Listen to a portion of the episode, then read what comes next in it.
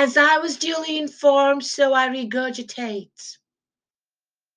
Black Magic by Amitabh Bachchan, who couldn't invoke enough love for his performance in Kabhi Kabhi, high-handedly used the entire love vibration of the whole Indian subcontinent's short ration of love because he wanted to hog that better life force for himself while pretending that he needed to project love for his acting role.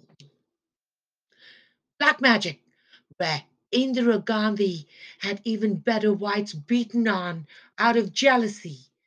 And when the darkness descended upon Madame Gandhi, she was known to distribute that bad karma of her own personal psychotic behavior onto the entire India population without their informed agreement.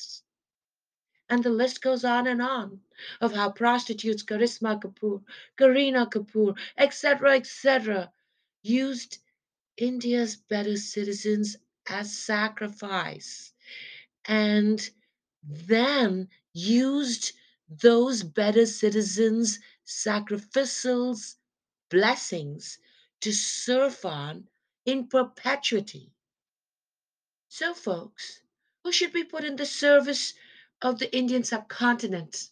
I say, suit the individuals' demerits to the amount of service they owe India.